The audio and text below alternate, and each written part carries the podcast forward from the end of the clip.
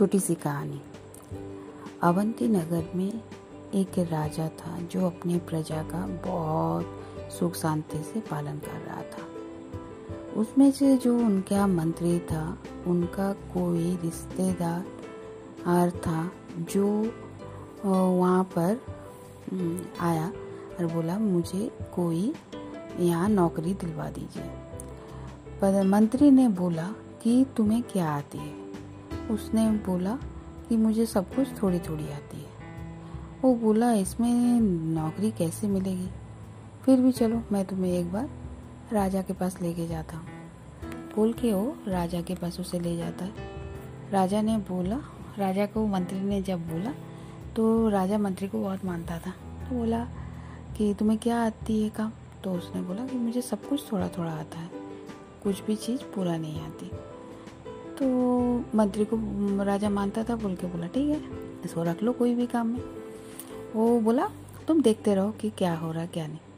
वो घूमते रहता था राजमहल में, सब देखते रहता था, उसको कुछ भी काम नहीं दिया गया था। ऐसा करते करते बहुत दिन बीत गई। एक दिन राजा को कि पता चला कि उनका जो वहाँ पहाड़ी के नीचे में एक गाँव है, जो राजा से कर्ज लिया था। उन्होंने चुकाया चुका नहीं पाया था। राजा को जब ये बात पता चली तो राजा ने सोचा, ये तो ऐसे ही घूमता है। चलो इसको कुछ काम दे दिया जाता है। उसको मंत्री को बोला कि, लिस्ट बनाओ और ये लड़का को, उसका गाँव भेज दो। वहाँ से उठा के लेके आएगा। वहाँ पर जो उधारी है, उसका बकाया लेके आएगा। मंत्री ने लड़का को बुलाया और राजा ने उसको लिस्ट थमा दिया। वो जब लिस्ट लेके गया तो जाने से पहले राजा को बोला कि महाराज, मैं आपके लिए क्या लेके आऊँगा उस गाँव से? महाराज हंसने लगा, बोला, मेरे पास तो सब कुछ है, क्या लेके आओगे? नहीं, तब भी जब हम बाहर जाते हैं तो किसी न किसी के लिए कुछ ना कुछ ले आते राजा बोला, देख लो, तुमको जो लगेगा कि हम लोग के लिए ज़रूरी है, वही ले आना। तो लड़का बोला, ठीक है बोल के लड़का वहाँ से एक अच्छा सा घोड़ा लेके वहाँ से निकल गया। ओ, फिर?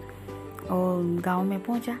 गाँव में पहुँचने के बाद ऐलान किया कि आज जिसका जिसका जो जो बकाया है सब अपना बकाया चुकता करो।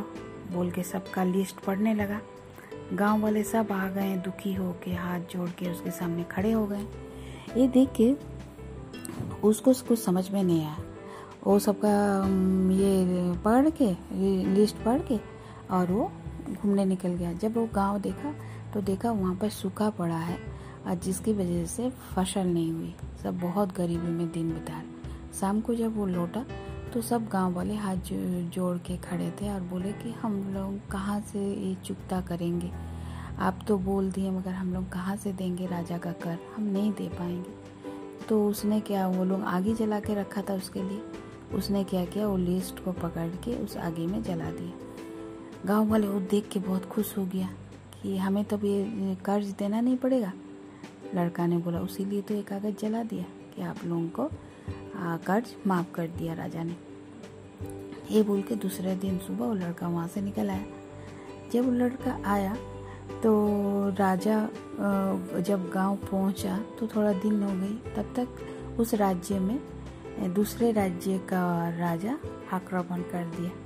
राजा तैयार नहीं था, जिसके वजह से वो युद्ध ठीक से नहीं कर पाया। तो वो सोचा कि मैं कुछ दिन कहीं पर से रह के और अपना सैनिक का मनोबल बढ़ाता हूँ और अपना सैनिक को भी बढ़ाता हूँ। इसीलिए मुझे कहीं पर छुप कर रहना पड़ेगा। तो उसने क्या किया, बोला कि अब मैं क्या करूँ? तो बोल तब तक वो लड़का तो पहुँचा। तब वो देखा ये हाल राज्य का तो राजा को बोला कि हम कहाँ छुपेंगे? सबका बात सुना लड़का ने बोला, एक जगह है, अगर आप चाहो तो आप छुप सकते हो, आपको कोई कुछ नहीं करेगा। बोला, कहाँ? बोला, वो जहाँ आप मुझे बकाया लेने के लिए भेजे थे, वो लोग आपको छुपा देगा। तो फिर वो ले गया बोलता क्यों? तो बोलता, आप चलिए। फिर वो लेके गया। जब वो वहाँ गया तो वो लोग बहुत, राजा आया सोच के, वो लोग बहुत अच्छे से स्वागत किया और राजा को वहाँ छुपा के रखा। राजा ने फिर अपना सैन्य बल वहाँ मज़बूत किया और फिर जाके अपने सब सैनिकों लेके जो राज्य, उसका राज्य को दूसरे राजा से छीन लिया।